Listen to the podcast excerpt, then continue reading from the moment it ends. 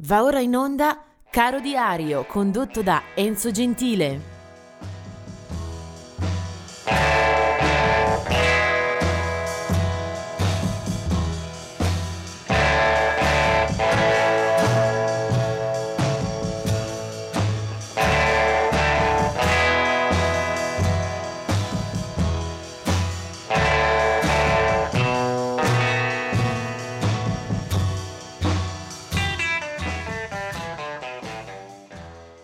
Oggi è il 2 di febbraio, ricordiamo la data di nascita di Stan Getz, 1927, un importante centrale sassofonista della storia del jazz che però aveva avuto anche molte collaborazioni, molti incontri eh, in campo eh, di musica brasiliana. 1942 la nascita di Graham Nash, eh, uno dei paladini del suono della West Coast, anche se poi era originario, è originario eh, della Gran Bretagna, paese in cui inizia la sua carriera dalle file degli Hollies, uno dei gruppi che a metà di quel decennio eh, partecipa ed è protagonista della famosa British Invasion, un gruppo eh, quello con eh, diverse frecce al proprio arco, tra l'altro qualcuno forse li ricorderà anche per essere stati ospiti eh, al Festival di Sanremo quando si usava avere una doppia versione spesso con cantanti o artisti eh, stranieri, questo appunto negli anni 60 del 1959 è Lenine, un uh, artista, cantante, autore, polistrumentista brasiliano. Del 1963 è Dan Reed da Portland, Oregon. Del 1966 è Robert eh, De Leo, eh, bassista del New Jersey che eh, partecipa alla formazione californiana degli Stone Temple Pilots, gruppo che esordisce nel 1992. Poi del 1971 è invece Ben Mize, questo è invece un musicista che ritroviamo nella formazione dei Counting Crows, eh, entra a lavori in corso a metà degli anni 90 e suona la batteria, eh. questo è un gruppo californiano ma di San Francisco. Poi del 1977 è Shakira, è notissima soprattutto a chi segue le classifiche, la musica più commerciale, un taglio eh, musicale molto danzereccio che sicuramente eh, passa eh, maggiormente da altre radio. E poi ricordo anche, perché l'avevo saltato nella mia pagina, eh, Alan McKay, 1948. Eh, Alan McKay invece è il chitarrista eh, degli Heart, Wind and Fire,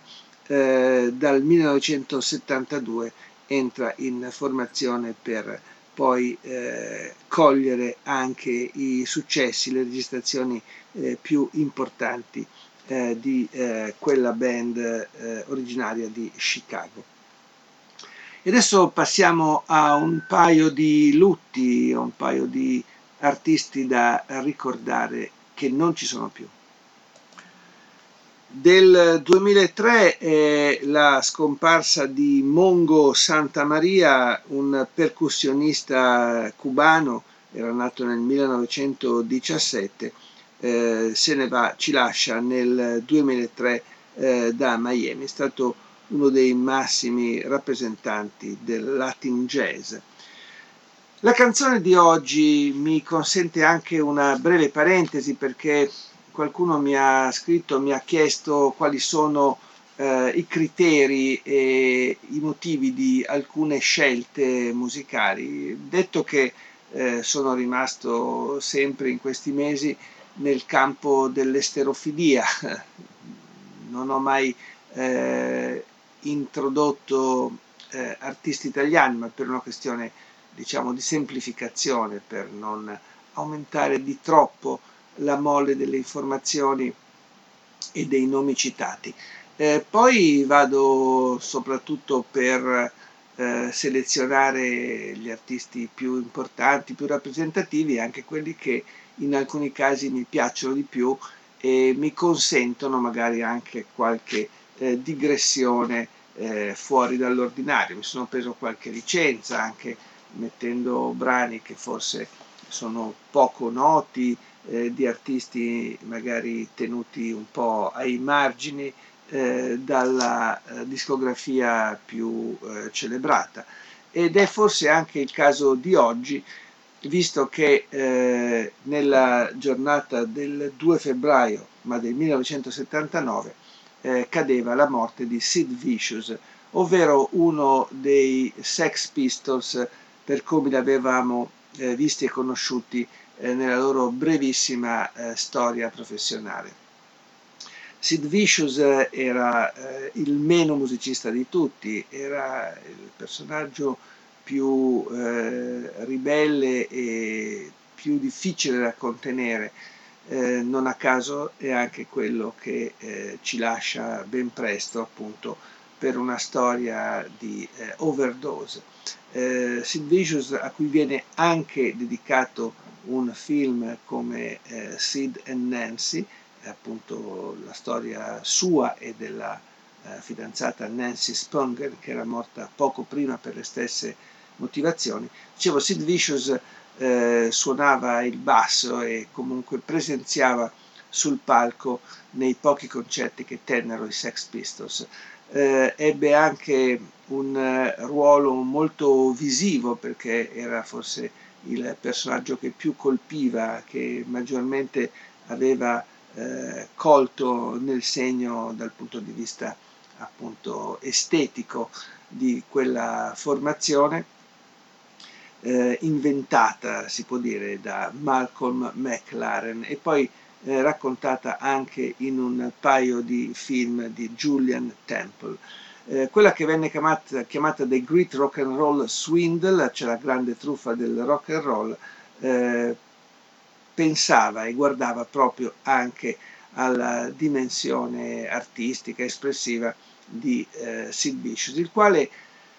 aveva anche tentato, stava forse pensando a una carriera solista, c'è un album che porta il suo nome, eh, si vedono anche alcuni scorci di un videoclip che eh, aveva girato per l'occasione, scegliendo di eh, straziare, di eh, maciullare, il vero senso eh, dell'operazione è questa, una canzone eh, portata al successo da Frank Sinatra.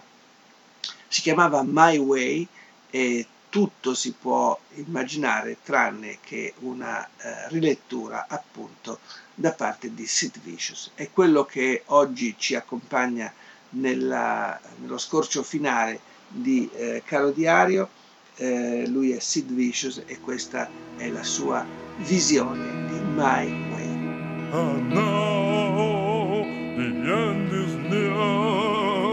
and so I face